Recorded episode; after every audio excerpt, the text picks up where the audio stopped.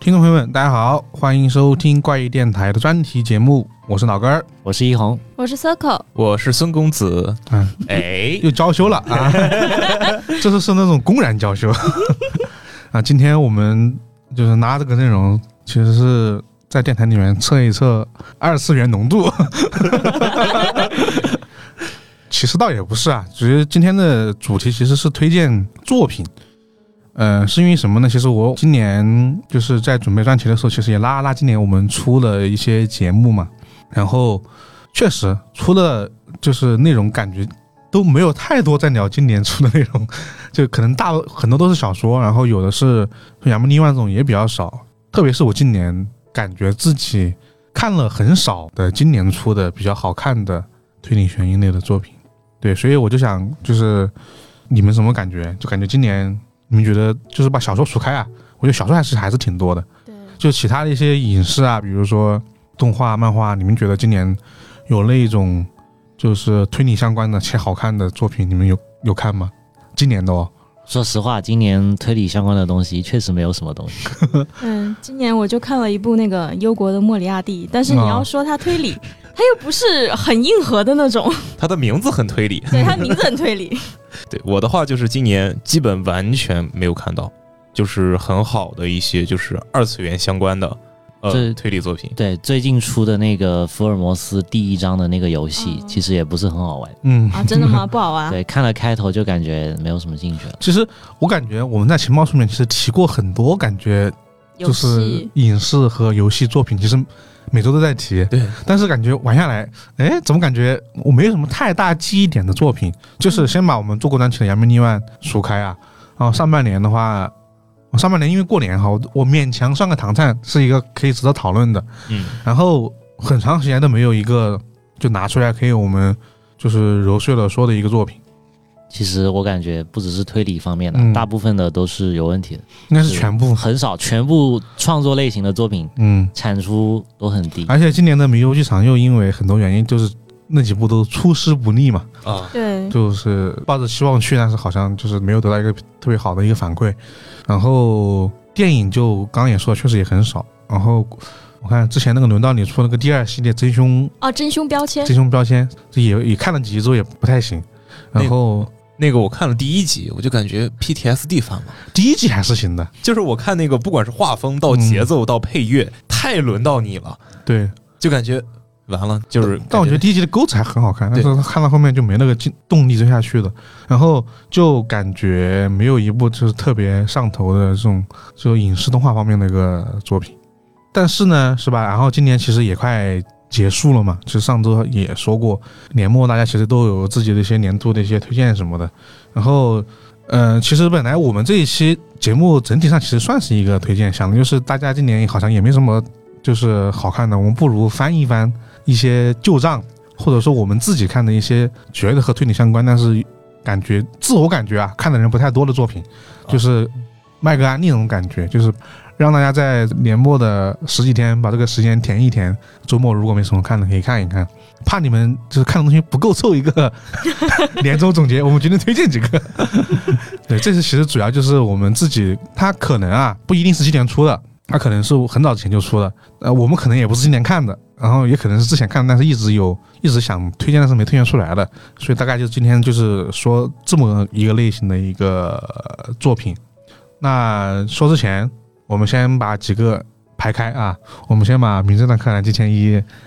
什么侦探学院《侦 Q，探学院 Q》什么类似于大部分人看过的，对比较知名的，我们就不说了，因为毕竟朗朗上口了。对，朗朗上口也经常提到，所以那你们就除开这些之外，你们有没有一些自己比较喜欢的一些推理作品提名弹丸论破，啊？哎 pass pass ban 掉，太火了。太火了，半掉。火吗？我觉得还好，其实哎，我很想了解一下，就是完整的玩过三部游戏的人有多少？其实我虽然没有完整玩过，但是我完整的看过游戏实况。完整的云了。应该有人完整对了赢过。玩玩晕了。我作为一个完整玩了三座的玩家，跟你们说，绝对不要玩第 三部。我没有完整玩过我三十分不喜欢第三部的结局，哎，就但这第样。三部的男主我还真的很喜欢他哎。 嗯，第三部男主是没什么问题的，我只是对小结高局有一点意见而已。对，小高明显就在第三部开始摆烂，也不能说摆烂，就是叛逆了。那 没个事，结局世界是王马小吉的。对，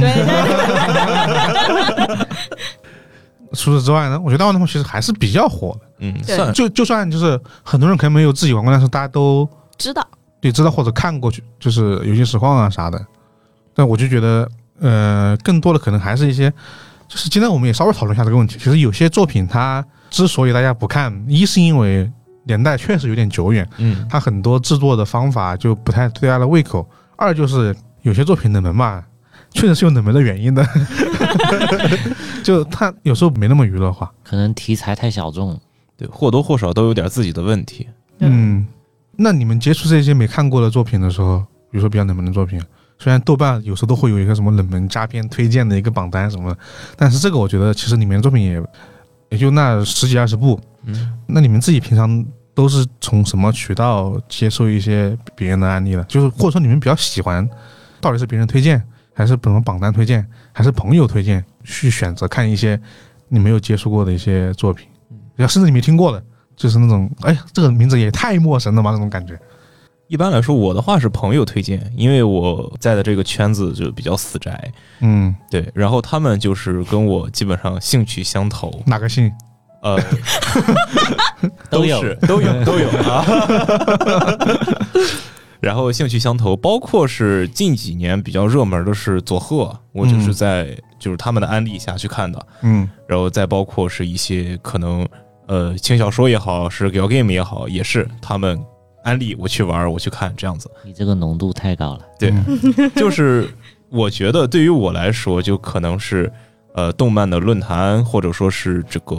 QQ 群这样的一个小圈子，对我来说是一个主要接受信息的渠道。那其实还是朋友推荐比较多，对，就是有一些，比如说他上次推荐那个作品很对你胃口，然后你觉得那下个推荐的应该也也会比较信任他。 呃，不，他其实有可有可能摁着你头看，嗯啊就是你不看，不要跟我说话， 不看朋友做不成了，开除二次 元是吧？开除二次 元级，然后就不得不看的那种啊。但大多数情况下，他们安利的，我个人都比较喜欢，对得上电波。啊，你这说法太二次元了。就是你对得上电波这个话就很二次元。哦，这顺顺嘴提一句，那个那是去年还是前年的，反正听我的电波吧，哦，就是讲一个录音室故事的那个，B 站其实挺火的，但是我以为挺火的，后来那一看，它哎，并不火，居然播放量没有过一千万， 那么多集，但那个真的好看，《那个我没看，杀生广明》《无限之助人》的作者的一个一个一个作品，嗯，但是我没有看那个。嗯，不过“电波系”这个词听就是已经年代很久远，对现在基本不用了。这个词对甚对至对。那你们两个呢？我的话，除了朋友推荐，自己会去搜一些那种新番导视啊什么的，还有一个就是看同人了。啊、哦先是同人反追是 吧？就是有的时候，就是我喜欢的太太画手太太画了一个，比如说我当时入那个逆转裁判的坑，那个嗯弹丸论破的坑，都是我喜欢的画手太太，她先进去了，然后她再画同人图，我一看，我操，这个怎么这么好看、啊？然后就追了，爱了的 这种。居然是反向 追的，想想这个 tag 数量是不是有有一千个？有的话我就去是吧？对，我的话大概是在 Steam 上看的比较多一点，玩游戏。 哦 Steam 就是因为它会根据你的个性推荐嘛。对他这边经常给我推一些那种悬疑推理类的游戏哦我以，为你要说， 然后 你要说什么？我以为你要说开放世界呢。啊，其实有很多国产悬疑推理类的那种文字游戏， 嗯，嗯，写的还挺不错的，对对对，都非常有创意。对，对，其实像我今年就玩了一款叫那个《回溯依存》，回溯依存，你感觉对是玩记忆的，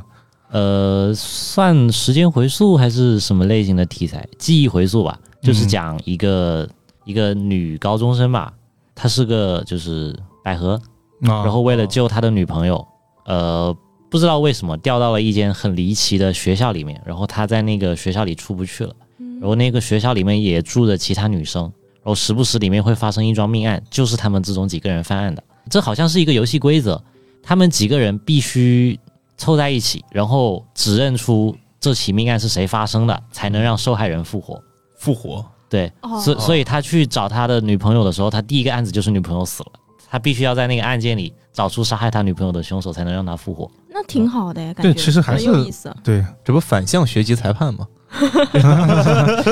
反向学习裁判。其实我也差不多，有很多，因为玩了很多游戏，他会给你推荐一些，就是四十块钱左右，也不是很贵。对。然后，然后很多那种就是那种破案的那种游戏，很多因为这种游戏是玩起来游戏流程不是很长，嗯，游戏流程在三小时左右有的。可能玩完就跟看一本书的时间差不多。对，啊然后玩完就是就是 OK。然后其实我还有一些渠道，就是在于说，就是每次都会出新番嘛，其实都会看个 PV 什么的嘛。嗯有时候看看 PV 之后看，哎，好像是个什么类型的作品有有意思，就去瞄个一集，就是一一般都是说三集是吧？测试一下，啊就是一般的新番我会大量看前几集，然后再从里面找几个就是 OK 的。然后至于影视那就不说了，因为其实一个好一点、好看一点的一些影视作品，我们自己我们是吧，整个办公室其实都有在关注的。嗯如果有的话，我们都口口相传了。对，但是还是有一些比较，就是大家都说了好看了，但依然没有人去看的那些作品， 就是我们今天要说的一些东西。确实对，就是录之前我我还摁着头让孙公子看了一两部，啊，对， 真的是摁着头看的，但是你说实话，那两部是不是好看？好看，但有的不能讲 就那个人讲不得。 啊。嗯、那这样吧，我们接下来就是可能我们要说的比较多，我们就一个个来，就是可以主讲一个，也可以就是多聊几个。先从我开始吧，因为我就只讲一个。这个呢，就是我可能在办公室都提过很多次，甚至有的时候还不胜谢底的作品，我以为大家都看了，就这个作品我们这的人居然没看。我是觉得画风比较小众，可能大家看到第一眼这个画风的印象应该是感觉就是个日常番，没有什么甚至有好看点的子贡像那种感觉。对对对，就是《骑小计程车》这个作品呢，就是讲的是一群动物，叫什么海马，然后猩猩，然后绵羊的人的一个这种故事。然后它其实是一个四月的新番，嗯，然后呢，我是等它播完了之后才看的，就是一我一次性拉完十三就看了。因为之前我也没去看，呃，我想，哎，这个动画大家都在说好看，但是听说是这种群像剧，嗯，我觉得这种剧连起来看最爽。后来就是因为确实是很多 UP 主推荐嘛，有很多做做新番的 UP 主都在推荐这个作品，然后呢 B 站也上了，上了之后这已经上了大概有一小一个月了吧，我一看播放量，怎么回事儿？怎么才几百万？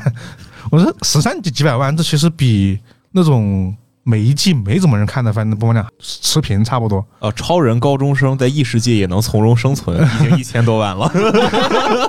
就随便抓个异世界都把它吊打，你知道吗？清一色的异世界。 就是感觉、呃不行，这个作品我必须得让，就是更多人就是了解一下。就算你可能听完之后你不一定有兴趣看，可能不对你的胃口。然后其实本来这个骑小计程车呢，我是想录个专题的，但是一想吧，就是过了这么久了，那不如放在我们这一期里面就一起聊一聊。我先说这个骑小计程车讲了一个什么故事啊？它其实故事很简单，它就讲了一个女高中生失踪了。嗯是在东京。然后呢，这个犯罪嫌疑人呢，最后被锁定了。这个最后在他的出租车司机小户川，他是一只海象，是那种穿着花花衬衫的那种中年大叔， 整个人就是个中年大叔的味道，特别冲， 然后而且很很颓废的那种。然后呢，从他这个点开始，就开始了整个故事的讲述，包括这个事情会联系到小户川的朋友、医生、护士，怀疑他的警察、乘客。然后呢，这个乘客里面又很复杂，有偶像，就女偶像，刚刚准备出道的女偶像，三只猫，黑道混混，YouTuber，对，YouTube 然后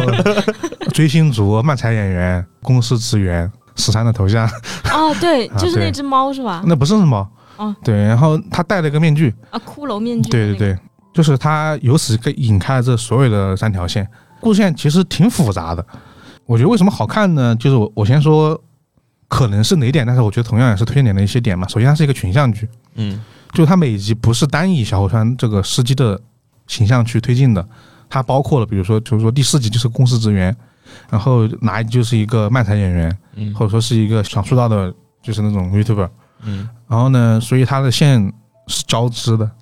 哦哦，就是常见的就是比如说无头，啊，对，无无头骑士异闻录，对啊，博多豚骨拉面那样的啊，。对，博通古拉面，然后呢，永生之酒超自然九人组，啊，对，就是这种类型作品，所以它线很复杂，嗯，同时对话有很多，一种群像剧其实它有时候很多信息量交代都是在那种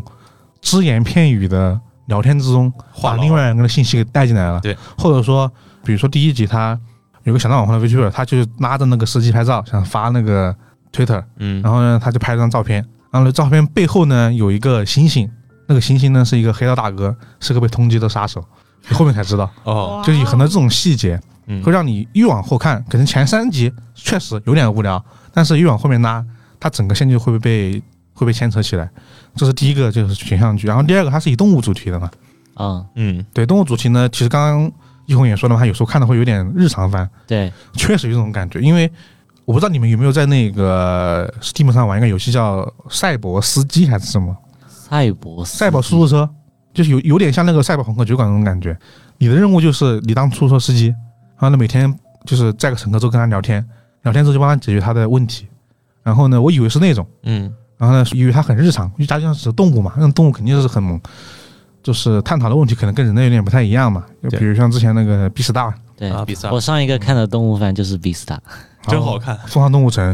对吧？然后这些作品，你就会以为大家会以为说它这个作品是不是有点子供像，或者说有点日常？嗯，但是其实不要被这个表面所欺骗了。我刚刚也说了，它一开始就是一个女高中生失踪案，后面还有很多什么类似于仙人跳、杀人犯，还有很多这种很劲爆的案子，就千万不要被表面的几个案子给，就是表面的这个人的形象给迷惑了。对，不要被可爱猫猫头所蒙蔽。对，虽然他们很可爱，但是他们可是会吓死手的， 是吧？对对对。 杀人不眨眼。然想后到我想到魔法少女小圆，你们说的这个东西，确实，哎，一会儿小圆可能要出场， 呃，哪个哪个小圆要出场？你说小圆跟我 circle 有什么关 系？然后我觉得第三个点在于说，我觉得它是一个写当代的，就是推理悬疑类作品，因为很多作品其实不是很，就有点脱离于眼下，因为其实毕竟在这个点是科技很进步，很不好写嘛。那很多故事它其实就是飘的，但这个故事很不一样。首先，它会提到很多点，比如说我刚刚提到的女偶像是吧？这个日本文化，包括金敏也写过这样的作品。然后其次就是漫才组合艺人，就是日本漫才，嗯他们一对主角就是一个日本漫才，就是每天都会想着怎么参加 M 一，然后火起来。包括说还有一些日本手游抽卡，啊，哦嗯，怪物 弹珠，对是《怪物弹珠》《智能迷城》这种类型的啊手游，它第四集叫《田中革命》，讲的就是一个人沉迷于抽卡，抽卡，他要凑图鉴，他的图鉴的最后一个叫渡渡鸟，他凑不到，他狂 氪，就这氪我到没想到氪到昏天暗地。哎呦，就是我其实一生比较普通，我没有什么大的追求，但是我唯独想在这个游戏上，我想赢一把，我想把图鉴给收齐，我想要一种成就感，我想全收集，我想排名前进几步，我要那个嘟嘟鸟，但是我就是抽不到。然后他，是啊然后他唯一一次抽到之后，还就是被撞了，然后手机坏了，修好之后数据没了啊，就是崩溃。太惨了，就是这一种，就不是对他数据没了，我有个问题啊，他玩的不是那种手游吗？是应该有服务器存档的吧？没有，他就是他那一刻的，反正就是出了什么问题，就是嗯，就是没网没连上，他他白那个了。 哦，对我之前也有哦过，我好抽到惨抽到一个 SSR 的那个瞬间卡退了，对，然后他就算你没抽到，哦，我懂了，但大是概大概跟 DNF 刷了一件很很对漂亮的装备，突但是然服务器断线，对，但是你的钻石啊，比如说你的那些要抽的一些会返原石啊，还是返还你的，你没有少，对对对对对但是你的抽的概率没了呀，是不是？你就那一下能抽到，对啊，心太炸了。这个游戏没有大保底的吗？日本日本抽卡嘛，啊，啊，不一样对。然后就感觉这些很多这种细节，就感觉它整个故事线是很贴近我们所在的这个生活的，就是很多点。嗯所以你看的时候，其实很多点你都很有能共情，但是这其实都不是它最好看的点。最好看的点就是它真的，因为它其实算推理其实很少，它也没有侦探嘛，群像嗯剧、其实就是故事嘟嘟嘟走走走，走完之后呢，汇汇聚到一起，发现哦，原来事情是这样的。所以它更像我上次说的那个《今生梦乡》，呃，《华丽人生》不是《今生梦乡》啊，就是很像一般香港的小说，嗯就是哦五条线同时开始走，走完之后，然后汇聚汇聚在一起。就所有线并到一块儿，对，我就举个例子啊，那个我们这个司机小后川呢有个朋友，他是一个应该是个猴子吧， 对他其实就是一个赚不到钱的一个单身汉，嗯然后年纪很大，大概有三到三十到四十，但是呢他就一直想摆脱自己的这种单身状态嘛，天天在那种小酒馆像那种老板一样诉苦，为什么还是找不到就是我的有情人。然后呢，开始上婚恋网站相亲，哦啊搞网恋。然后呢，他有很多都聊得很好的啊，搞 QQ 爱的这个人是，啊，对， 他就是玩这个。然后呢，因为它上面会填你的收入情况嘛，嗯，就你填你的资产、你的你的长相，他之前呢就很老实，他之前收入零，他就按自己的这种打工收入来的，嗯就是然后呢，没人鸟他，他有一天改变了，他填了个 四千万还是多少，还是多少日元，填了个很高的数字，嗯然后开始了，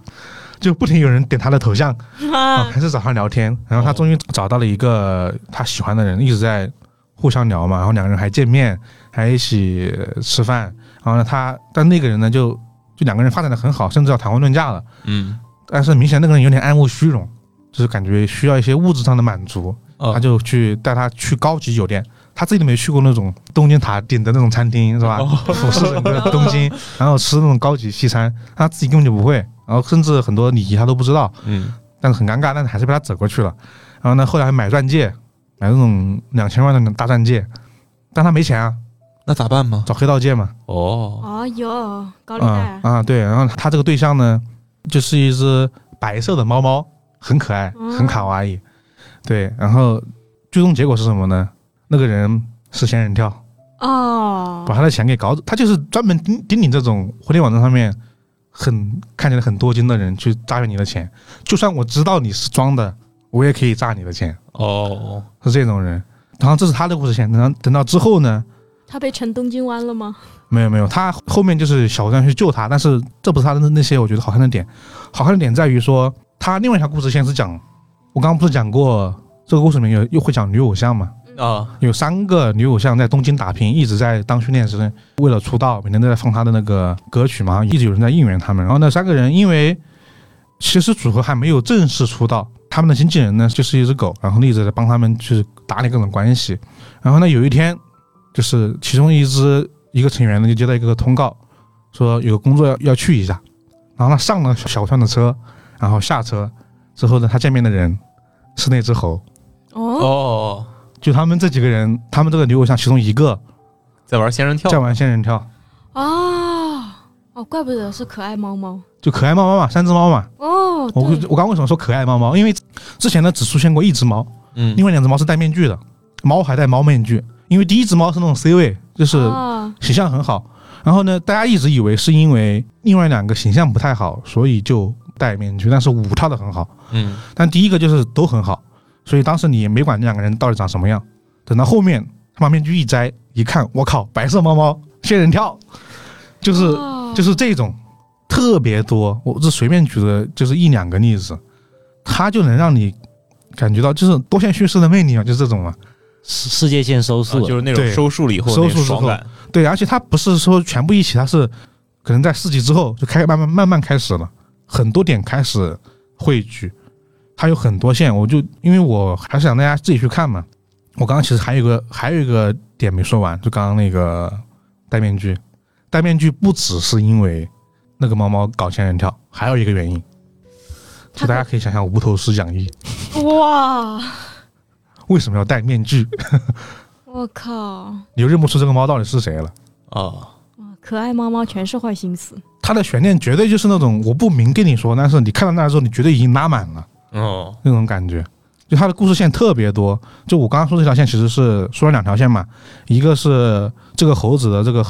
仙人跳的线嘛，和这个女偶像的线嘛。嗯，其实还有线就是，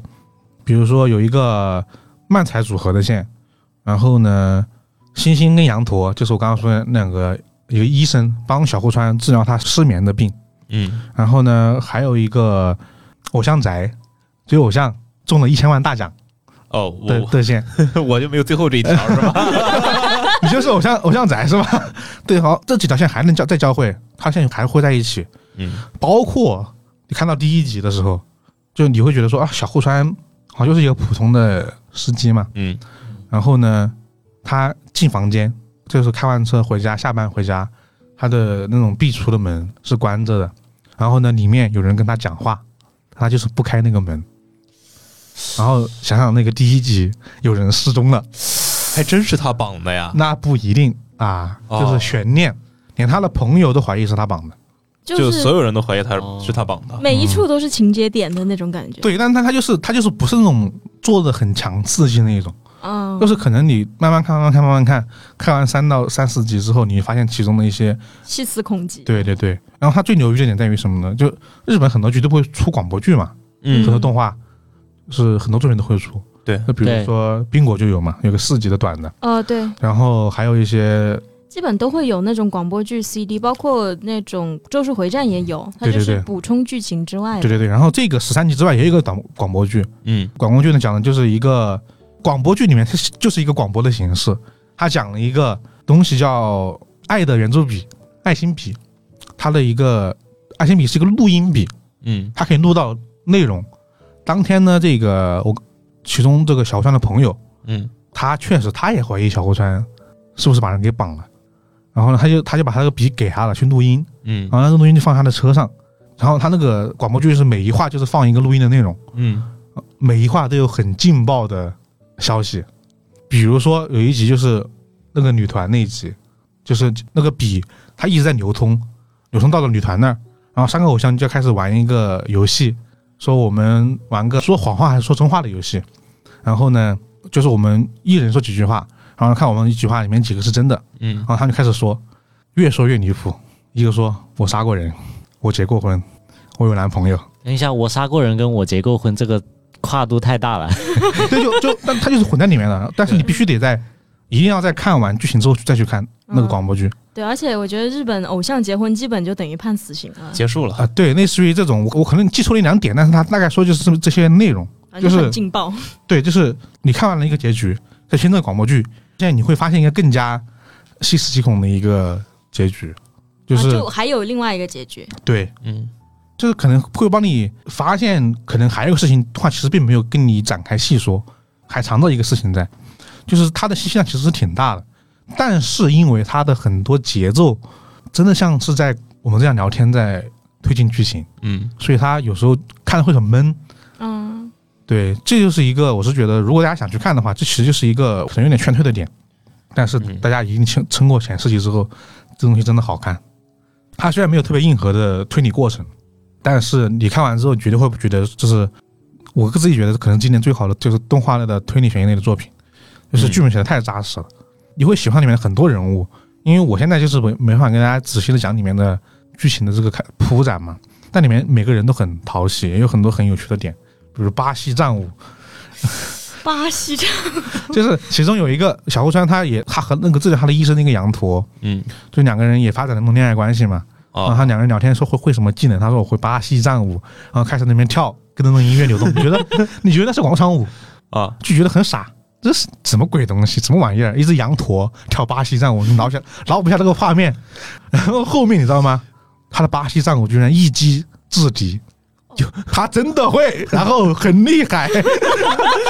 就像是跳着酒醉的蝴蝶的那种广场大妈，然后把对歹徒 不对，一一腿一腿就没了。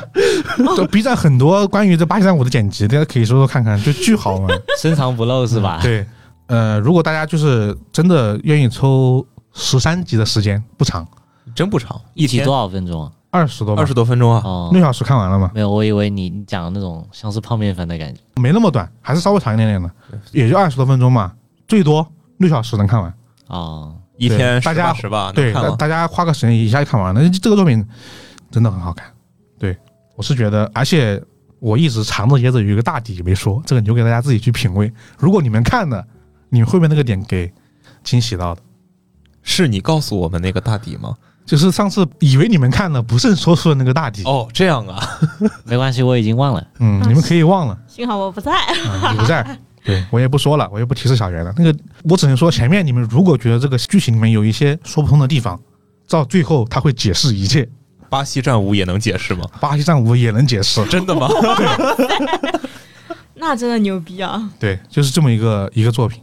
但但是这个作品确实很期待他们后的后续作品，因为他的编剧，我突然想起来，他编剧是濑户内海，你们有看过吗？ 没有，没有，啊有，纯聊天的，就每天男高中生没事做，往河堤那一坐啊，不是男高中生的日常啊，啊，往往 今河天的风儿有些喧嚣。就是往那一坐，开始聊天，然后呢就会有很多，然后他们两个人就喜欢一个就是他们的校花啊，他杰们 K 两个人同时喜啊，欢不是其中一个。啊，然后呢，那个那个女演员是中条彩墨，很好看的一个模特。整个剧情就是聊天， 懂了，不用说了，我回去 看，到这儿够了。就是聊天，但是聊天剧本其实很像。后来想想，为什么这个我也喜欢看，是因为那个我就喜欢看。他就是聊天中有很多信息量，就是呃感觉他在瞎扯淡，但其实内容很有趣。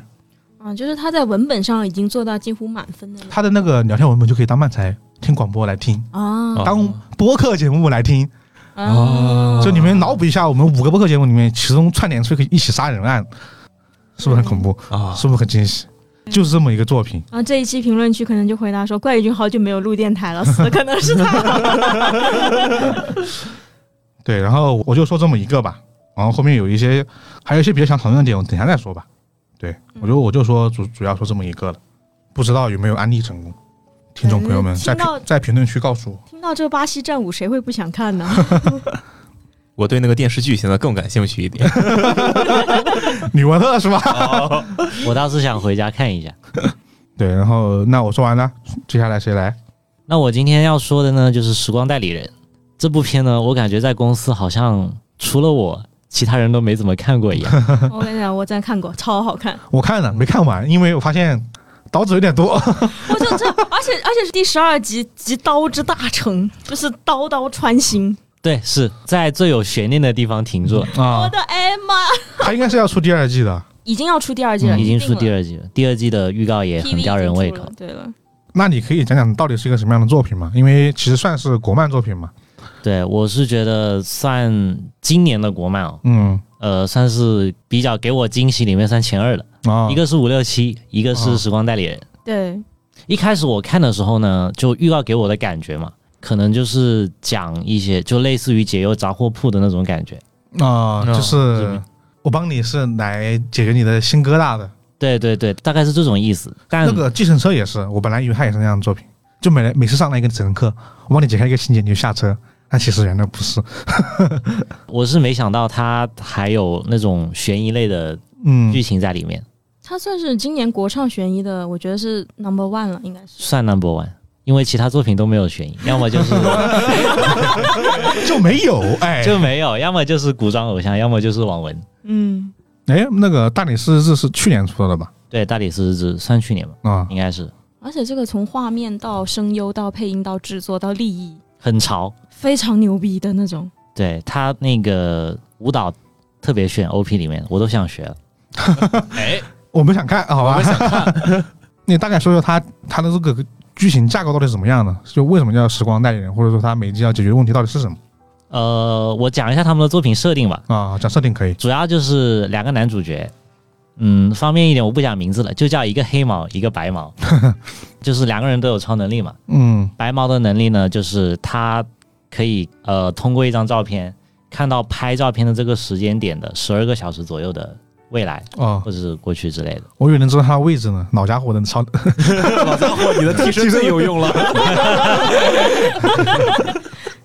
后面另外一个黑毛呢，就是他如果有那张照片的话，他能附身到当时拍这个照片的那个人的身上，哦附身是吧？就是对帮他做什么事情。附身能力。然后就嗯回到拍照的那个时代。这个我看了这个设定，我觉得当时觉得挺有意思的。他们可以沟通，两个人要互相拍手，对然后就算连对，接。然后他会催促你在有限的时间内把该做的事情赶快完成。对，嗯，算十二个小时，对，只有十二个小时的时间，然后每个照片只能进一次。嗯然后后面他们可能就通过一些小道的地方散步，就是我们这边可以，你把照片拿过来，我可以附身在那个拍照片的人身上，帮你弥补过去的遗憾。嗯对，然后第一个案件我记得是委托人让他们帮忙附身到一个秘书身上，嗯然后让那个秘书去看那个公司的财报，对，因为那个公司财报是有问题的。就是有作假。对、嗯我当时想到的就是他们第一集讲了就是那种外来务工人员的年轻人的辛酸嘛，嗯，就嗯那那个当时看了我就觉得啊，这个应该很多人能有共鸣，对，就很心酸啊，跟父母之间的那种东西，情感方面做的很到位。接着我当时看的时候，可能就是那种解忧杂货铺，帮你解开心结的那种作品。嗯结果到最后有一个反转，当他们把这个委托完成之后，黑毛附身的那个女生死掉了。啊我的艾玛对姐姐，呃，它中间有个情节是讲呃说你回到过去之后，你一定要按照我的我跟你讲的轨迹啊来对做，对对呃哦你不要做什么多余的事情。额外的事情是，嗯接着按原本的轨迹的话，中间有个情节是 Emma，就是她附身的那个女生是没有给父母回消息的。嗯，对，然后黑毛附在她身上，就那个时候，因为她父母很小的时候就把她丢了，所以他自己他用自己的感情去做了那件事情，对，嗯导致她父母来看那个女生，然后那个女生去见她的父母途嗯中、可能被人杀了。它其实就是一个我觉得其实有点算那种经典的时间穿越类，你改变过去一定会产生就会影响将来影响将来，但是对你说不定他这个结果其实就是命运本身给他注定的注定结果。的对，嗯对，所以到十二集还有一把好大的刀，巨刀是吧？ 三十巨米刀，三十米长 刀，给我捅了个对穿。就那个剧情走下去，我觉得第二季的剧情是不可能按第一季的模式走了。啊，就是对不可能是那种单元，对，感觉不像是单元了，你只能一条路走到黑了。因为我还没有看后面的几集，我只看了前几集，我觉得不行哦，这个东西我得找一个比较轻松的时候看，就是我心情能能够，哦承受得了。 对我本来是想找娱乐 的，不不然不想去吃刀子，然后你看的时候越看越难过，越看越难过，对就毁坏你快乐的法宝。对对对对我还是觉得大家有空可以多看看国创区的，哦对因为这个最近日漫区全是清一色的异世界，我已经审美疲劳了。我反而国创区有很多惊喜。对，而且这个《时光代理人》它有一点，它是我有史以来我看到过唯一一部敢把这个推理题材和唐山大地震结合起来的，不是是唐山，是是呃汶川川汶汶川汶汶川川大地震。当时看的时候，因为那一集前半部他穿越的那个附近的人用的全是四川话，嗯，就最后那个时间点爆出来的时候，我突然意识到为什么前面人说的都是四川话。那个委托人一开始就说我没有什么别的愿望，只是希望你能回到过去，帮我跟这些人说一些，比如说跟心爱的女生告白啊，或者跟篮球队长道歉，还是怎么样。对，我就想说，哎，这个愿望好简单哦。然后他突然爆出说那天是五幺二的时候，我整个对，鸡皮疙瘩起来。鸡皮疙瘩起来 了，因为前面有个剧情是他附身到那个人身上，嗯帮他们队打一场篮球赛。那场篮球赛在原本的时间线里应该是输掉的，啊，对。但是他就把他作为一个那个人到附在他的身上了，他那一刻共情了，他特别想赢，他要觉得他要帮这个人赢。对，而且但改变了之后呢，那个白猫反而没有怪他，啊，他就很白猫奇没有怪，阻止他。也就这也这一就是次为什说，么不足？是因为他他无法改变任何东对西，对，在而且地震面前，而且最后他跟他妈妈的那个分别，我真的哭死。 我觉得这种好看，就是我自己听到的很多反馈，包括我看的前前几集的感觉，它其实我是觉得整体确实还是比较像《自由杂货店》，就是对悬疑点其实是一些比较。连环杀手主要是有的，对，对其实作为的是一个辅线，但它打的点还是每一集的每个人的所谓的这个弥补遗憾之后的这个情感点嘛。 对大的对小的，我觉得他还是主打的这个。所以说我当时发现这个问题之后，我马上撤退。崩撤卖溜，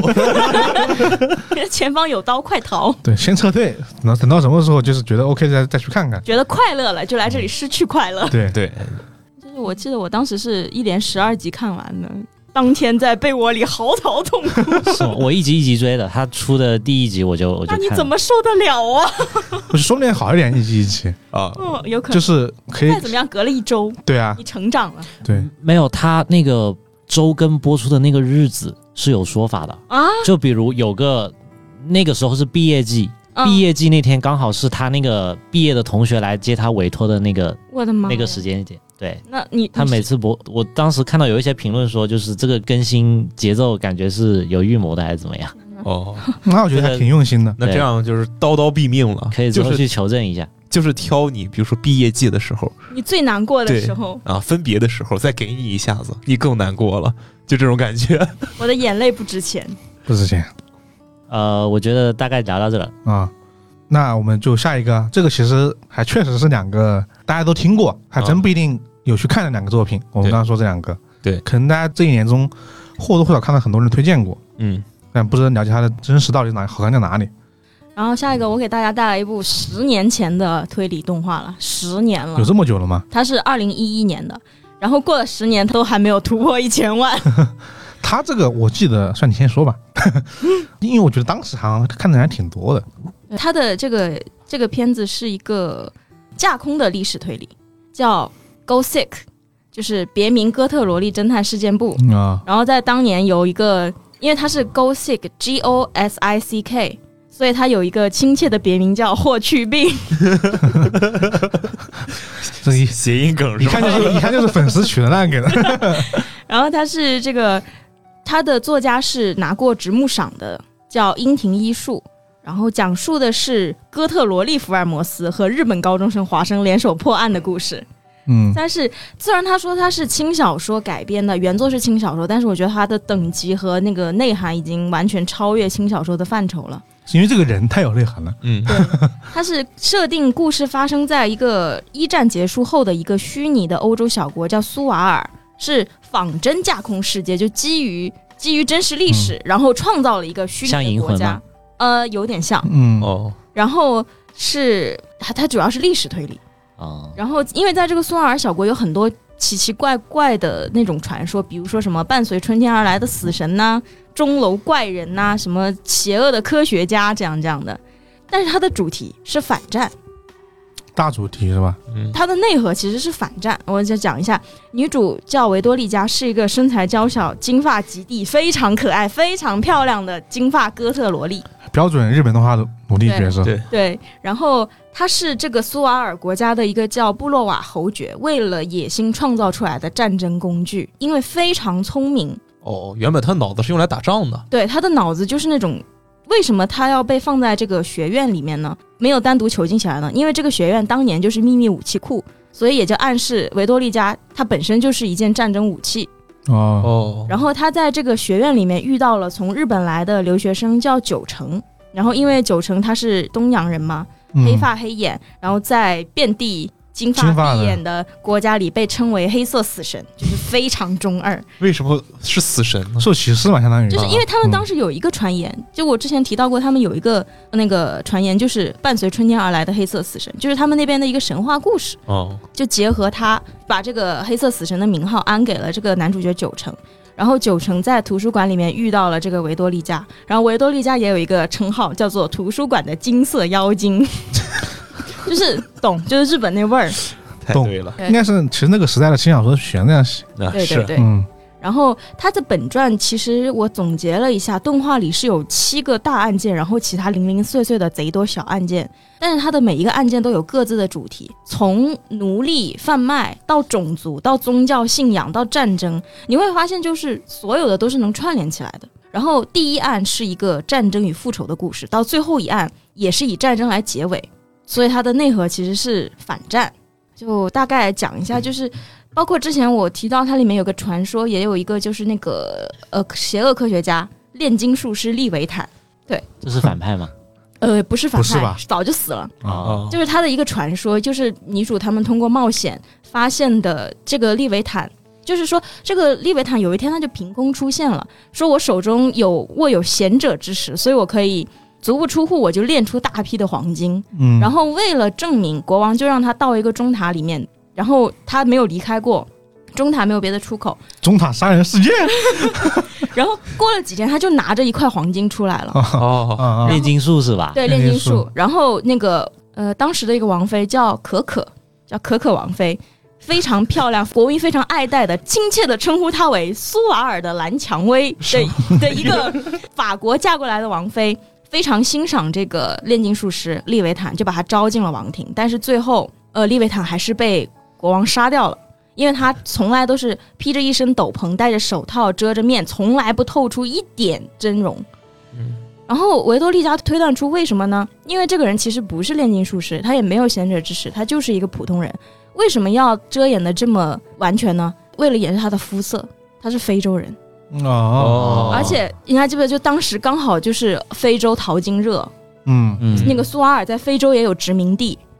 他们驱使非洲人就把逃回来的黄金运到苏瓦尔国内，然后再为了封口杀掉他们。然后当时国王突然病死，所以大批的黄金也就下落不明。这个利维坦是那一批被灭口的非洲奴隶中唯一一个活下来的，也是唯一一个知道黄金下落的人。然后这个案件过了两起案件之后，就是可可王妃被杀案件。不行，你不要用可可这个名字，有点绷不住，为什么？后面还有，我后面念出那个人的名字的时候，你会发出惊呼的。太好听了吧？哎，然后就是可可王妃她被杀案被称为无头王妃。首先就是维多利加去看了一个戏剧，这个戏剧就叫《苏瓦尔的蓝蔷薇》，就是讲人民非常喜欢看这个王妃的故事，说她和女仆两个人从法国嫁来苏瓦尔，然后很受国王的宠爱。这个时候，前座里利维坦。就是之前提到的那个利维坦，炼金术师作为反派出现，想要分开两人，所以国王带兵杀了因为他他就是经过一些戏剧化的改编嘛。然后，但是第二年，就是杀死利维坦的第二年，就一九零零年，因为王菲的孩子生下来就难产，难产而死了，因为太过悲痛，就送到了。也有说另外一个说法，就是因为难产死了，得罪了皇帝，被送到乡间别墅。然后到乡间别墅，哇打，入冷宫了 呗。对，就对，就打入 冷宫了。但是送入乡间别墅之后，王菲就跟变了一个人一样，非常的高兴，每天都很嗨，每天在乡间别墅里面开大 party 的那种。啊练 rap 是吧？ 对，因为原来是一个非常端庄娴静的一个女性，然后到了乡村别墅里面，哎呀，每天嗨起来，大家半夜不要睡，就是那种感觉。然后到一九一四年，法国的派出使者来拜访这个可可王妃，王妃才得以回到皇宫。但是就在这个时候，王妃离奇死亡了，就在她自己的房间里离奇死亡了。唯一进出过现场的只有国王，但是国王没有嫌疑，因为被人目击了，国王是空手进空手出，嗯然后不久后，房间里就发现了王妃无头的尸体。嗯，同一时间，王妃的头出现在乡村别墅里，爆炸了。对，爆炸了。爆炸了，就烧焦了那种。所以就是这个疑案，到现在都是疑案，就到维多利家所处的这个时间点都是疑案，就王妃到底是怎么死的？谁杀了王妃？她的头为什么身首分离，突然凭空出现在那么远的乡村别墅里面？然后这个时候就要提到之前埋下的两条伏笔，就是一九零零年，有人曾经大肆招聘和王妃一样金发碧眼的女秘书。啊，还有同一时期有一个金发碧眼、长得和王菲很像的女演员叫妮可，啊 我我感觉这我个轨迹呼之欲出了，这个对主要这个名字很串戏到另外一个作 品，而且这两个名字还都是另外一个对作品的人物，还都对上了。就是这个同时期有一个这个妮可跟王菲长得很像的妮可失踪了，至今下落不明。结合这样，维多利家就推理出真正的王菲其实一九零零年就死了，嗯， 是国王杀的。然后为什么呢？这要牵扯到那个难产夭折的孩子。嗯，国王通过这个孩子发现了王妃出轨利维坦，对，不是他的嘛，因为他一看这孩子的肤色，就知道是黑的嘛。就是非洲人的嗯孩子。然后怒极上头的国王在那个时候就其实已经杀掉了王妃，然后为了掩盖此事，他身边的大臣帮他想设了个计办了法计策，就是找替身，就找来这个尼可，嗯把他送到郊外别墅里面。这也是为什么王妃会性情大变。嗯，然后，但是，一四年面对法国来的使者，你替身是肯定瞒不过亲近的人的眼睛的嘛，所以只能造出无头王妃案。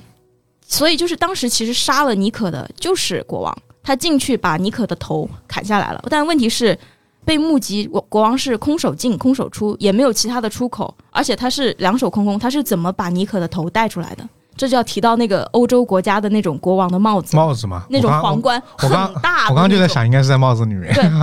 就是当时那种欧洲皇室他们戴的帽子，就是那种冠冕，嗯非常大，足够装下一个人头， 对，就怕他把尼可的头顶在自己的头上出来。带出来了。看完戏剧之后，维多利加和这个九成他们就回学院了。在路上，他们碰到一对母子，母亲是白人，儿子是非洲人。然后儿子突然提起，就经过他们学院的时候，看着那个钟塔说：“母亲总是看着钟塔呢，是不是因为那个钟塔是母亲和爱人的结缘之地啊？”嗯维多利加就跟那个九成说，当年的无头王妃案件里失踪的有两个人，一对个是王妃生下的那个孩子，还有一个是和王妃一起从法国来的女。听说那个女仆也和王妃长得非常像，就是两条伏笔其中一个嘛，啊王菲应该没死掉，当时被偷梁换，对就是对偷换过来，她应该有个换中换，王妃被换了两次，对，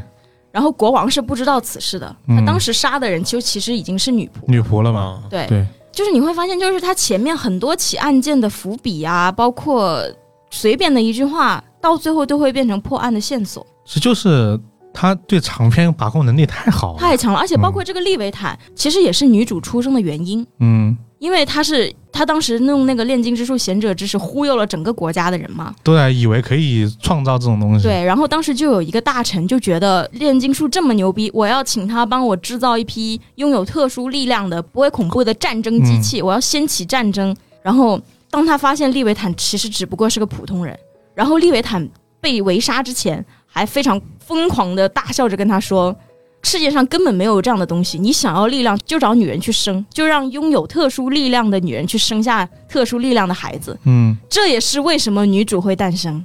他觉他得爸就真的去找了拥有特殊力量的女人，生下了女主。女主有什么特殊力量哎？女主就是特别的智慧，就是聪明，啊超推就理，是聪就明是聪 明就是找了一个很聪明的大这 A，不就找了个聪明的老婆，生下了个聪明的女儿？女主的真实身份就是灰狼，就是那个灰狼，就是说这一族的人都极其聪明，啊能就是是那种足不出户、运筹帷幄的那种。啊嗯，啊，然后，诸葛亮也是他家的嘛，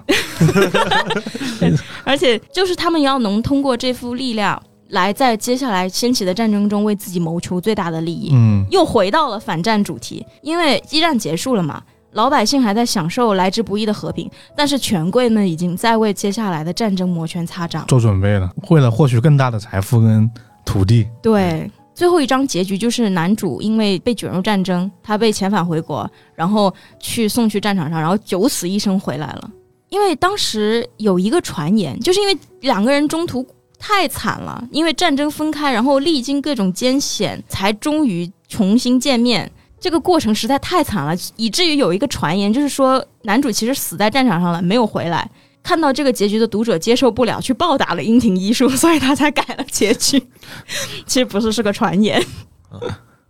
我觉得这个作品确实。高这个其实在当年一直出现在很多那种推荐里面，就是，啊对，但是我一直没看，是因为什么呢？ 是因为他这个人设， 我觉得怎么这么有点古早。 嗯，对，其实他的作品，我觉得发现还是确实是樱庭一树的风格。对，嗯他就是在描写那种特殊时代背景下小人物的悲欢离合，就写得很好。而且无论哪一起案件，虽然有不同的，比如说什么有的是奴隶买卖啊，有的是爱情啊，有的是什么什么替换呢、但是你到最后发现每一个的内核其实都是反战。嗯，对而且他擅长写国家的命运和个人的命运、家族的命运和哦，个对人的对命运。对对对，因为他那一本现在应该可以买到买到那本书，叫《赤朽叶家的传说》，是本推理小说。然后，但是也不太像推理小说，因为他，你想听听这个名字就知道，他讲的不是一辈人的故 事，他讲的是几代人的故事。这本书有三本，嗯，就是这一套有三本，每一本都巨厚。那看完之后，其实我觉得跟你刚看完的感觉其实差不太多的。就是所有的线都能连在对，一而起。且而且就是个人和家族这种，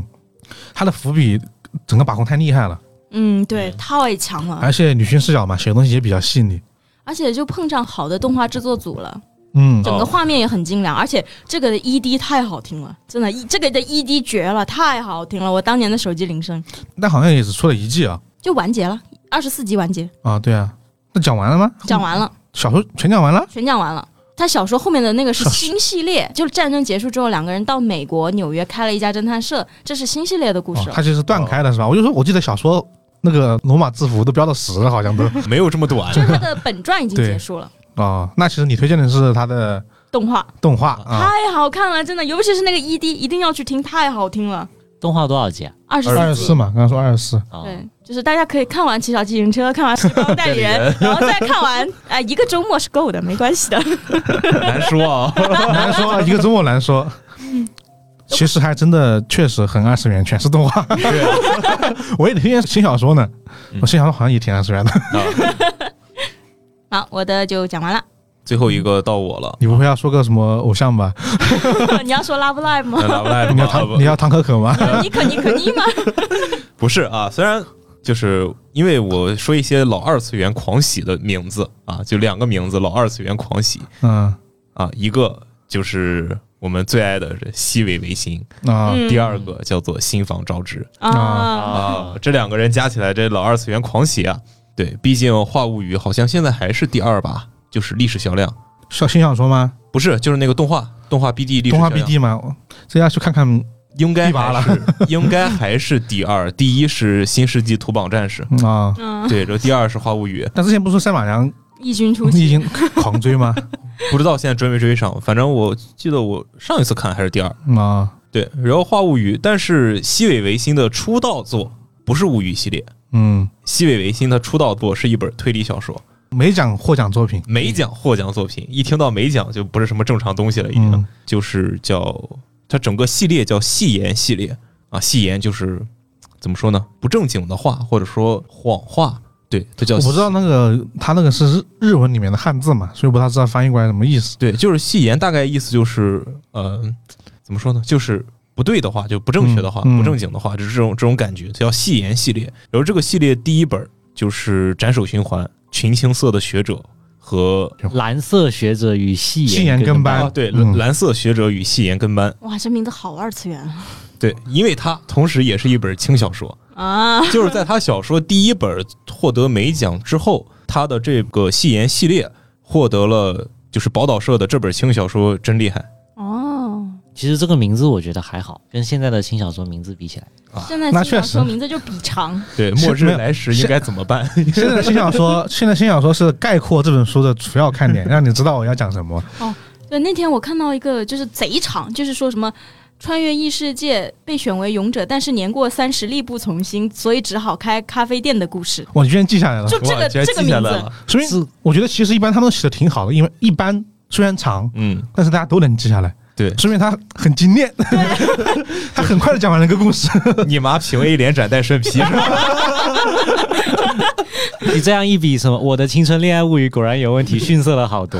就弱，这没有一听力就知道量，是很老的作品了。对对没有力量。然后就是我要说的这个，并不是这本小说，你而你不是用动画，啊它的动 画。对，就它其实是出了一个动画的，但是我在 B 站上我看播放量也不高，三百多万吧。那个很低，因为那个动画，说实话，我是觉得很多人可能不太能接受的那个演绎风格。对，嗯，就是这部动画是二零一六年出的，然后它的制作公司和物语系列一样都是 Shaft，嗯，然后它的监督也是新房昭之，所以说就是对物语这一类作品比较感兴趣的话，去看那个动画，我就会发现哇，浓浓的物语味儿，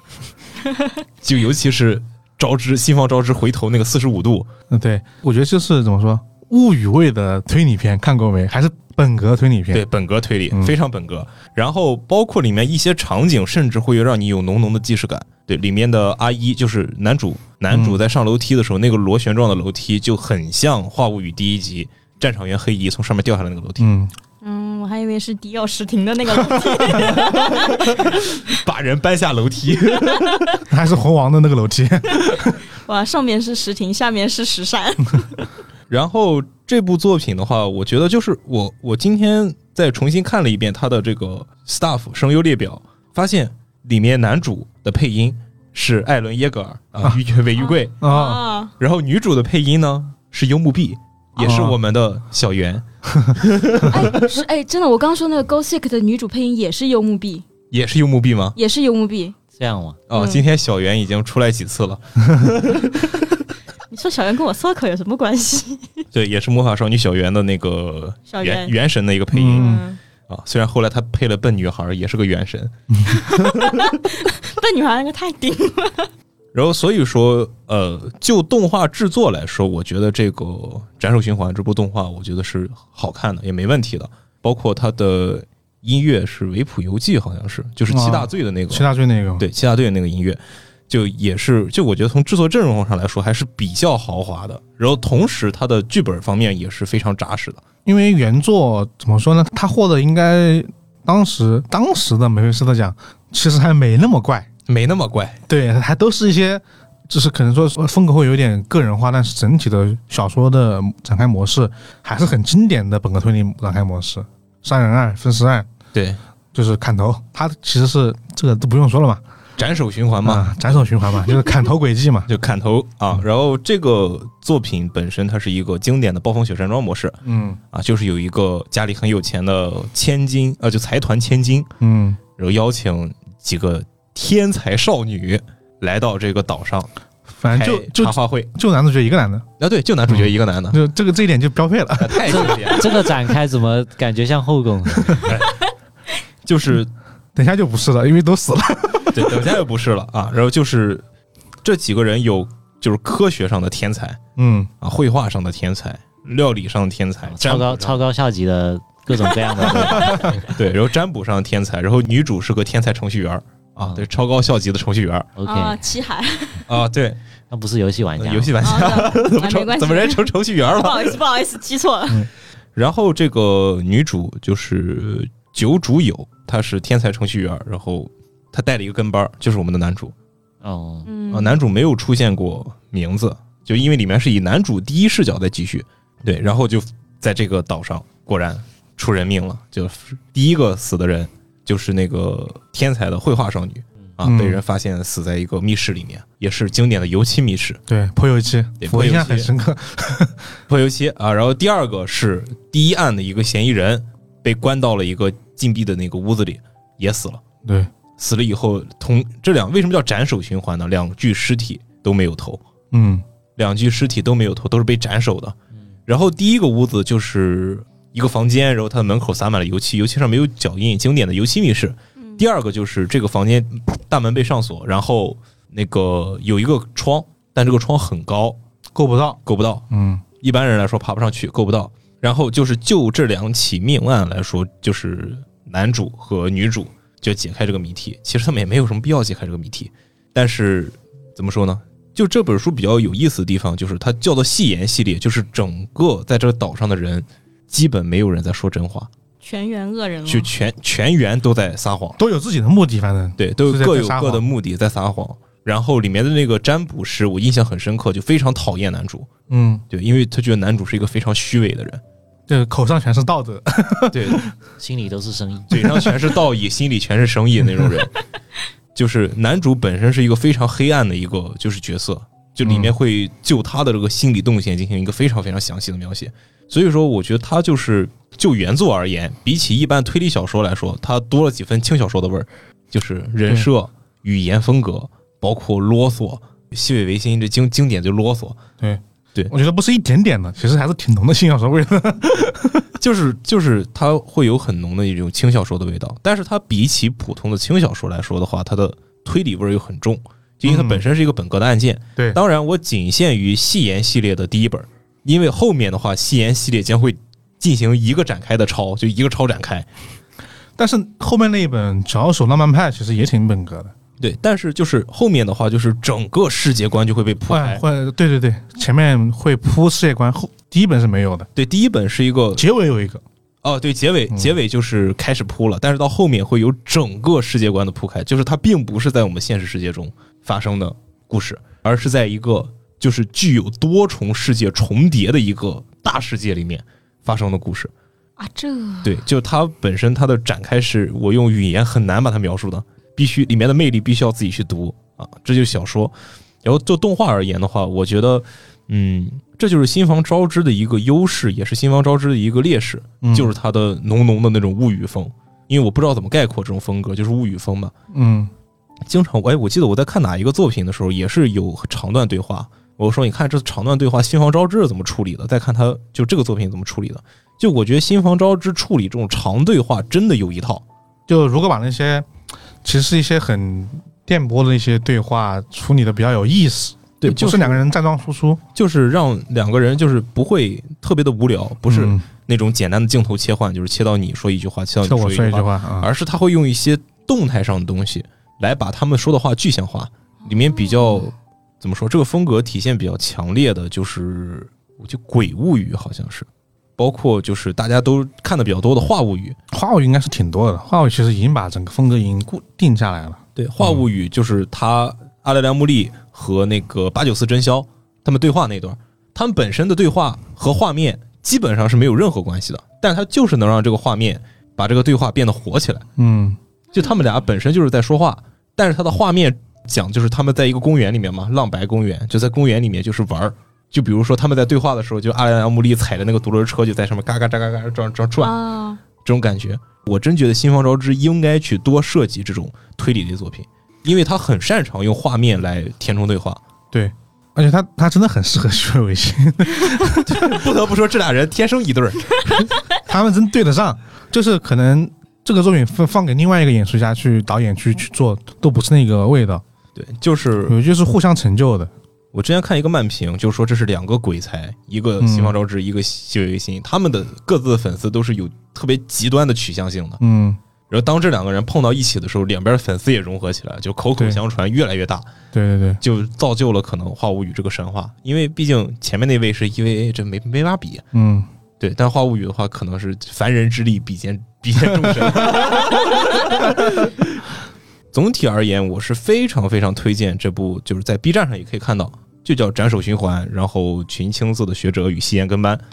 对。但是我觉得也，我们其实也要说清楚这，我觉得你们刚好都没有说，就是这一点会其实也有劝退的点，嗯，就是在于说，就刚刚也说了嘛，就是这种对话的演绎是他的强项，但是同时也是弱项。他很多时候真的就是站在那里说话，互相把台词往对方脸上甩。对，话就是推动情节嘛。 而且因为在推理嘛，他有时候是他就是在在盘，你知道吗？他盘一集有时候可以就嗯盘，因为他确实有好几个砍头的轨迹，就是为什么要砍头嘛。然后呢，但是很多时间他就是在对白，对，然后呢，这些点就是我是觉得很多人其实不太能够呃接受的。然后它的它的整体的画风其实虽然说是二零一六年的，但看的真不像，像更早以前的，我自己感觉。它像的哦很早以前，就它的画风是偏复古的那种。对，因为其实《辗转循环》小说出的很早了，二零零二年，对啊，他一六年才做才做这个东西的动画，不知道为什么突然选了一个那么古早级的那种，我觉应得该是为了，贴近他小说的本来的人设。但是我觉得就是戏言系列比起物语系列改编难度要大好几倍。嗯，真的，戏言系列改编，我觉得是不可能完成的任务。就第一本你改改行了，后面真的是不可能完成的 任务。后面好像也没出啊， 对，后面也没有出啊，对啊，没出啊，就没有出动画啊，对啊，我就意思就没出嘛，对对对然后就是就是，我觉得包括细尾维新，一开始我跟老根儿提议，我说我觉得物语系列其实就挺推理的，有一些部分，物语有有几部确实很推理，因为你想，他第一部《话物语》嘛，《话物语》其实讲的一个点就是怪异，嗯，我要破解怪异，那、不是怪 异君啊，说的很怪，就是第一个点，那就是叫什么？战场云黑一为什么那么轻，对吧？，重谢，为什么他会因为这个身体就是变得跟毫无重量、跟羽毛一样？嗯然后呢，开始通过对话来破解这个谜题。嗯，他为什么会变成这样呢？怎么解决呢？然后又牵扯出是吧当地的神话故事，嗯就是重谢这东西的一个原因，嗯他为什么会寄居？然后再讲这个人的身世。然后第二集是吧？就第二个小故事讲的是蜗牛，蜗牛，反正每一个都是讲破解谜题的方式。我是觉得他的他的思路是推理小说的思路，就是他展开形式不是那种说本来遇到一个情节点意外，然后我不得不做什么，而是我们的主角是吧？他就碰巧碰到了一个谜团拯救少女，啊，但这个谜团呢，凑巧啊是个美少女，所以有点不太一样，和我们遇到可能不太一样。哦所以他就要去破解这个谜团本身才能拯救他。嗯所以，而且后面几部，比如说是《品物语》还是哪一部，反正是我觉得每一部确实都推理色彩都挺浓的，嗯，就是包括恋物语，包括讲贝木的恋物语啊、对大续鬼，对对对就那整个那个故事就是一个续鬼，对，大虚鬼，我是觉得他骨子里最终还是一个推理小说是爱好者，是一个推理小说作家，他只不过他更加喜欢轻小说，因为他的梦想是画漫画，个人爱好，他梦想画，他梦想是画漫画，但是画不了漫画，那就写新小说吧，因为新小说总有画师来帮他撑腰嘛。嗯啊对对，然后风格确实也就比较，我觉得就是外在的题材他比较喜欢这种类型的，内在的他的很多就是写东西的方式是很推理小说的。嗯，对，对就是它外在是一个套着一个轻小说的壳，但是它其实写东西思路嗯，是很推理的，就是提出谜题，然后就是寻找线索，解决谜题。对，基本上他所有的书都是这样一个路子下来的。嗯对对对，包括是吧？不然这样他怎么能写出？地上金针子的备忘录呢？ 你想想那一本，那本真的有时候，如果你初看，你真不会以为是是有心写的，但是能够踩出其中的味道。因为画师是一个画师画的封面， 哎，不是 Gaki 吗？没有我说那个新小说啊，封我面知，道，我知道，我知啊道。对 啊，就我现在看那小小说，满脑子都是 Gaki，、嗯那我那确实他已经被我替换了。 对，白毛 Gaki 谁不喜 欢呢？嗯对，不知道呃我们原上有没有看过这本 小说《 新演 没有员》？没有，哦没说你，我说新演 员，你不是蛇口吧？钓鱼是吧？哎呦，顶级钓鱼，哎可，让你给学会 了。哎呦，呃顺带一提，《斩首循环》然后在国内也已经出版了，啊，是千本英文库。对，因为我是去年，我是去年买了一本，所以说我知道它出版信息。如果有兴趣的话，可以去买过来看一看，装帧真的不错。对，其实 就是原版嗯哎，对， 原版装帧。然后其实我是觉得，呃呃《虚有维新》几个大系列里面，因为《话物语》系列比较出圈嘛，《物语》系列比较出圈嘛，其实戏言系列都要对它有一定了解才能知道的。它不像那么的呃大众，但是它有两本，他真的很喜欢砍头，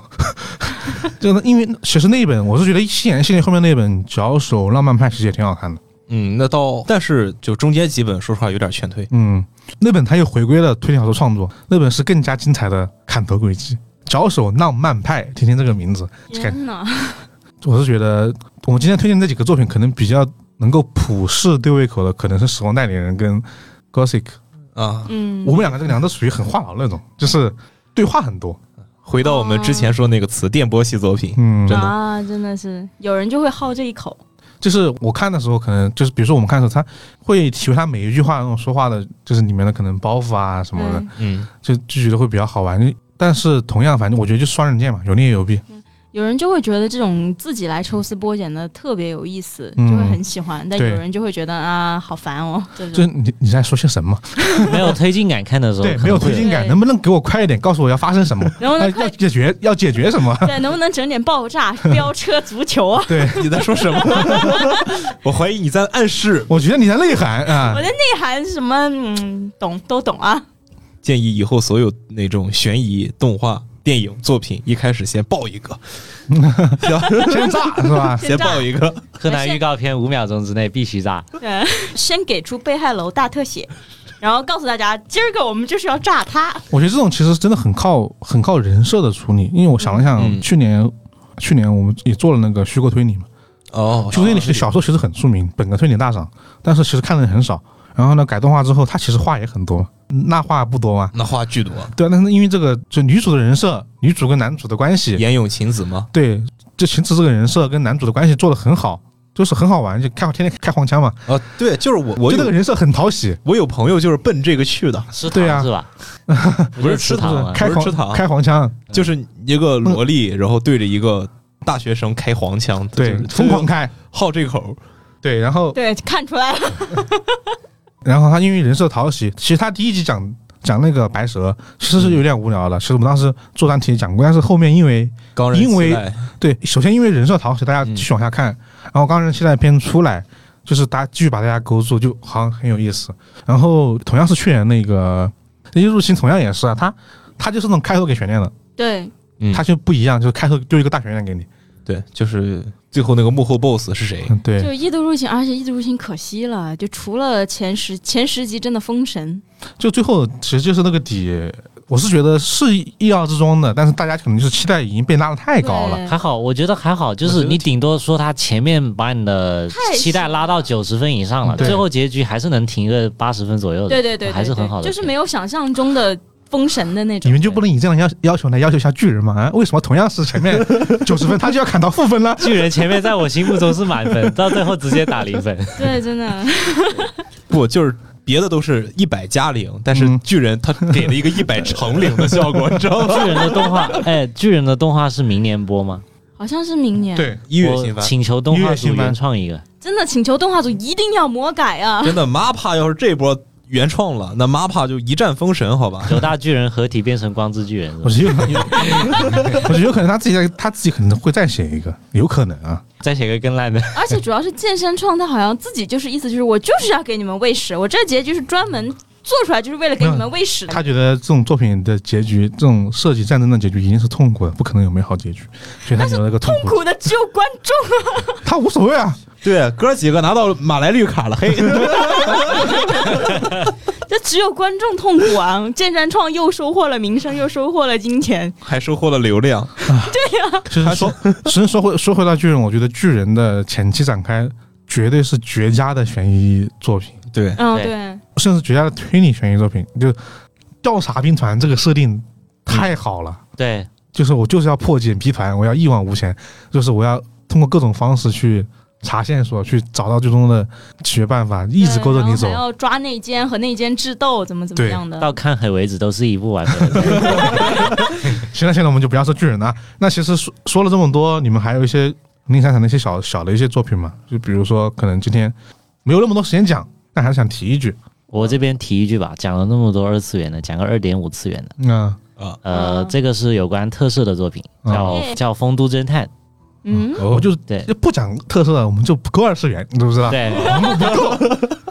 是假面骑士 W 的那个 TV 版的续作，哇啊哦，这时候必须要说原作死神张太郎，对不然没有味道。对，原作石森章太郎。 然后呃，《丰都侦探》这个漫画呢，它可能会在二零二二年夏季吧会动画化。嗯啊，对，漫画的剧情也是非常的好。就《假面骑士 W》这部剧的编剧是担任这个漫画的脚本，哦，就是继续往下写。其实整体是一个我自己看了几话，对，因为我自己看几话之后没看，是因为当时被版权了，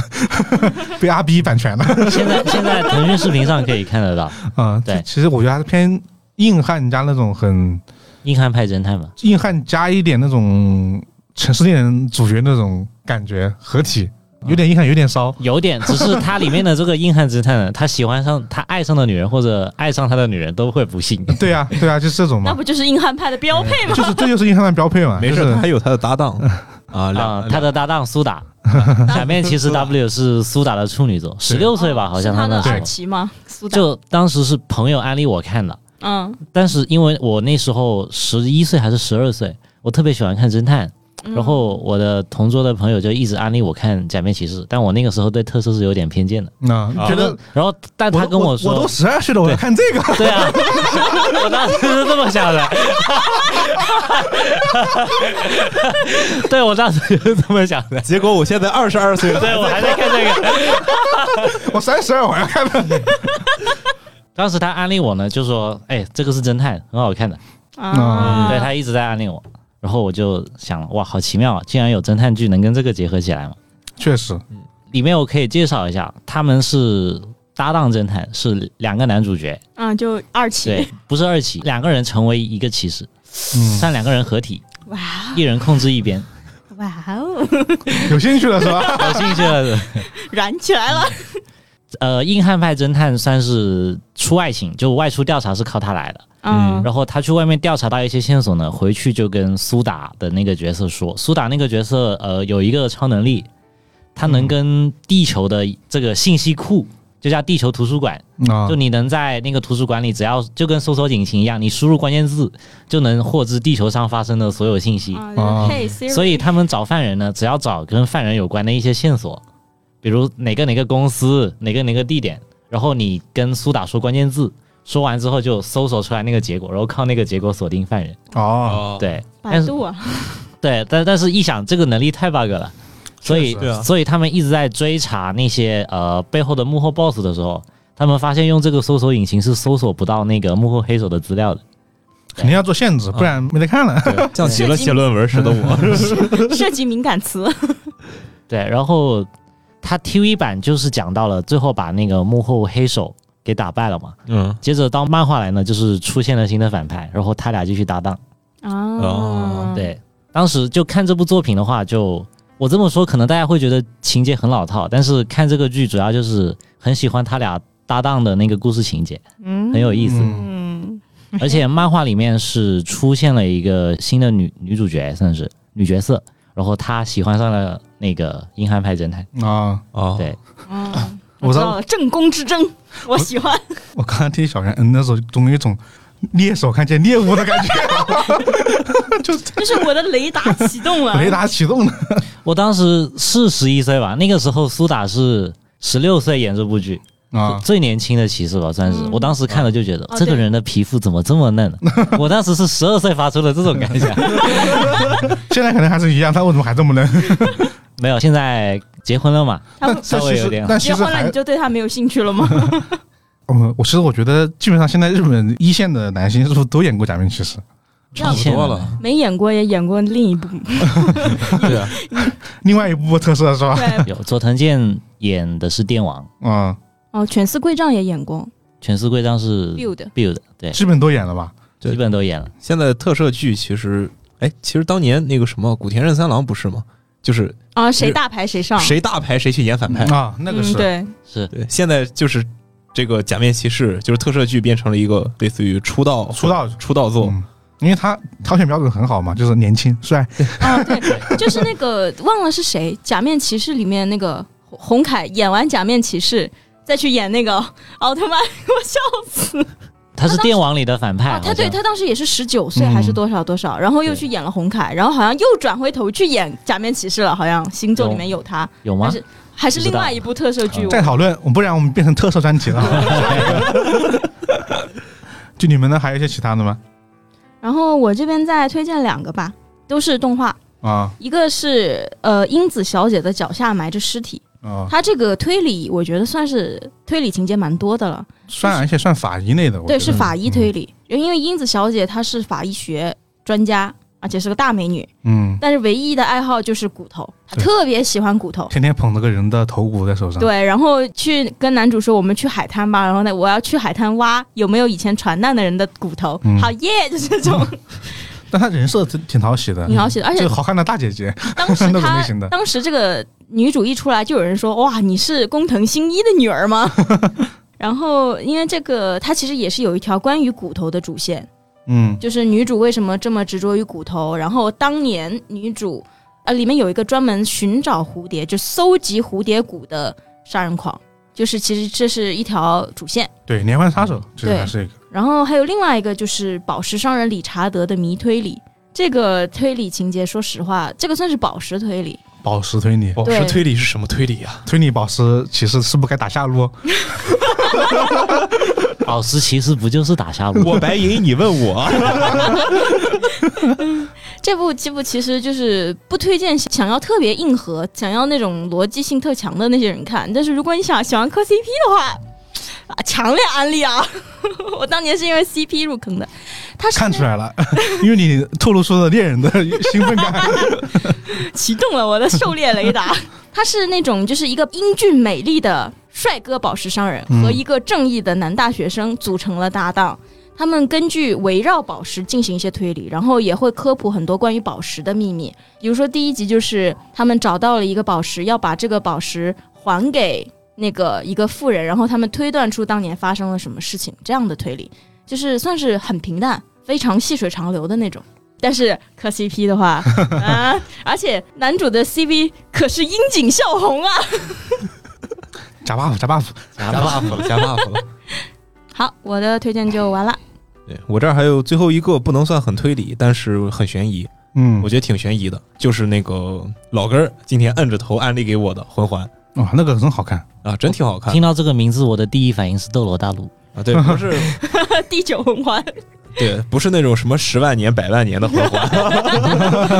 其实就是那两个字啊，对，就是那两个字。然后这个故事呢，讲的是这个有一个就是男主十四岁的一个初中生，嗯然后他有一个特殊能力，就是他能看到灵魂，啊，就能看到就是灵体。对，然后这个时候经典桥段来了，有一名转学生嗯，啊，黑长直美少女， 然后他。为什么停顿了一下？你就你不要老不要自己偷偷脑补，说给大家听一听对对，品味一下啊，品味一下 啊。然后就是那个美少女来了以后，一开始就是那种冰山美人啊， 嗯就是谁也不理。然后男主又觉得他这样不行，太可怜了，他就去逗人乐，逗人乐，逗着逗着，他就发现这个就陷进去了。女主旁边跟着一个灵体，一个大帅哥，高富帅。然后男主他不想在外人面前展露自己的能力，就装作看不见，一直装作看不见。直到有一次他跟女主告别的时候，那个灵体跟他打了个招呼，就是给他挥了挥手。然后男主条件反射的挥了挥手，被女主发现了。然后女主也发现，就是因为女主也能看到灵体，她知道自己身边跟了一个人。啊，就她从此以后就对男主态度一百八十度大转变，就觉得男主是她的仇人。于是她从腰间掏出了一个呼啦圈一样的东西， 对，就那个魂环，嗯，就就给了圈啊，对，真的很像，很像，就燃烧着的呼啦圈，就那个马戏团那个火圈啊，你再展开讲讲。呼啦圈，他就掏出来个圈儿，然后就照那个男主头给了一下，这是他的武魂是吗？啊， 是不是还要有个融合剂？对，然后男主就穿越了，就回到了自己的上一世发生的事情，不是上一世，第一次应该去是第二世发生的事情。其实那个时候不知道它是几十，对，，那时候还你知不道看完不知嗯道，对，那时候还不知道是第几世。然后后来就是揭露出来，男主和女主其实是一对儿冤家，就他们在每一世的轮回中都是相爱相杀。对立面，没有嗯相爱，只有相杀。哦，只有相杀，对他们杀了整整七世，相爱也终会相杀。然后来到了现在这一世，还要杀，然后女主的就是前期一直唠叨着我要把你杀死，但是现在还不是时候。一般来说，这种想要杀你的现在不是时候的女孩子，最后都会白给。老二次元温馨提醒：一般看到这种情节，最后都会白给。然后这个女主果不其然也白给了。但是这个整个呃漫画最大的一个谜团就是魂环怎么来的。嗯，包括他们第一世啊，其实就是后来看完了以后，在上帝之视角知道是第一世，就是某一世里面到底发生了什么，因为产生了很大的变化。对，嗯，就是每一世好像都没有发生，就男女主人设没有什么变化，但是在这个小说里面前面埋了个伏笔，就说男主是一个很邪恶的人，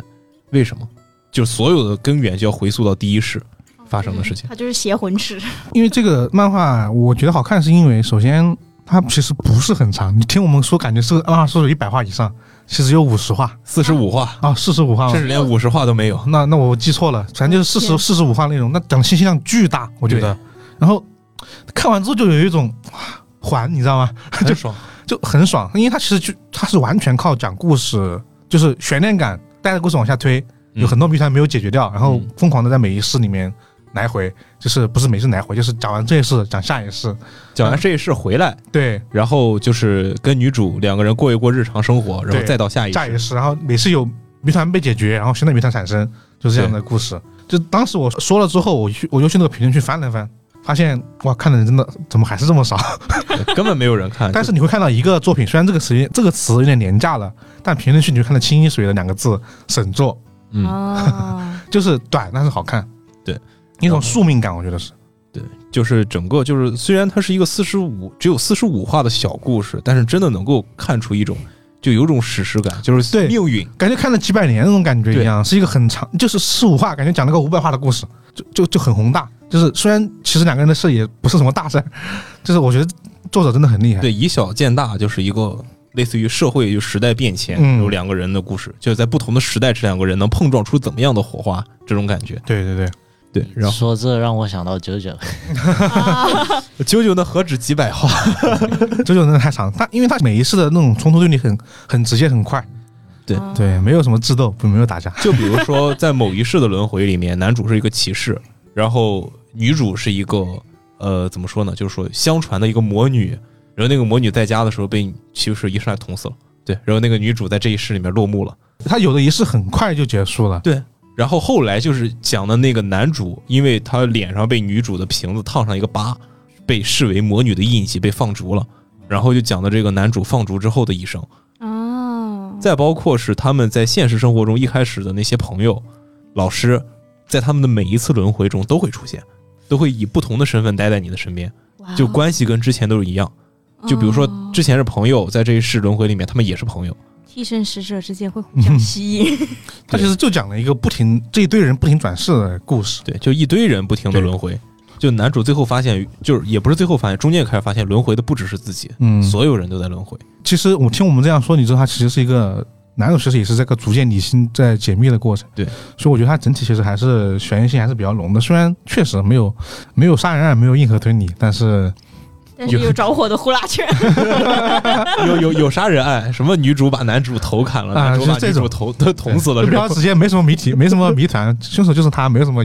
悬念， 就是这种这个作品所以我觉得还是除了画风容易劝退以外，有点古早。真的很古早。嗯，整体的故事还是蛮推荐的。刚刚你们讲的时候，我一直在想我要不要推荐一个正统本格推理经典看的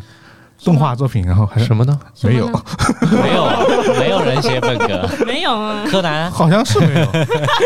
说个最近的，我觉得可以看看《鲁邦三世》第六集。然啊后都出到第六集了，呃出到第六集了，哦这个作品虽然 IP 很老，但是它因为其实怪盗它亚瑟诺平嘛，大家都知道，其实祖宗其实还是一个推理小说范畴的作品嘛，怪盗系列嘛。然后它这一季是搬到英国，然后直接讲是福尔摩斯跟华生，华生记了，我说记了。 福尔摩斯在养一个不知道谁的女儿，所以他为了养养这个女儿，他就不去不去断案。哦，嗯这个开头就是很对人设有很大的改动，但是因为他这是在英国，就福尔摩斯和鲁邦三世的对决，哦，这我样倒是看过福尔摩斯跟柯南的对决，啊、柯南道尔狂但怒但是他对柯南我觉得还好，因为其实你像，因为之前是亚森罗宾自己是有写过那个弗洛克希尔摩斯那个啊，对对对，然后他自己他自己写了一个福尔摩斯跟亚诺平的对决嘛，就是、嗯然后但是其实是没有的嘛，然后现在用他的是吧，亚森罗宾的传人三世和福尔摩斯正面对决还是挺有梗的。对柯南道尔狂怒，哦，顺便顺便提一下，这个的播放量好像还连斩首循环高都没有。罗还是真的很很老的，因为这是一上一个时代的作品了，所以他一直在出新的。但是风不二子的剪辑平均都是七百多万， 那大家心里没点数吗？到底是看什么去的？哎，没点数吗？ 对，那其实今天我们也聊了这么久啊，感觉推荐了很多作品。如果大家对我们所说的这些作品啊，如果有什么感受的话，欢迎大家在评论区说一下自己的想推荐的一些自己私心啊，觉得很好看的一些推理悬疑的作品，帮大家解解馋。嗯，那也欢迎大家进我们的听友群讨论这个相关的电台的话题内容。关注我们的公众号“怪异故事”，发送“听友群”就可以获得链接啦。然后我们今天这期节目就到这里了，我是老根儿，我是一红， 我是 Circle， 我是孙公子，大家拜拜。拜拜。拜。走喽，看假面骑士去喽。また誰かが突然ドアを叩く時間の予感 Welcome to Windy City この街には涙は似合わないぜ闇に沈むキーワード見つけ出そう一人では届かないよね君をなら叶えられる Happy House 我是怪君，欢迎在各大音频播客平台订阅和评价我们，搜索“怪异电台”即可哟，记得关注哟，拜拜。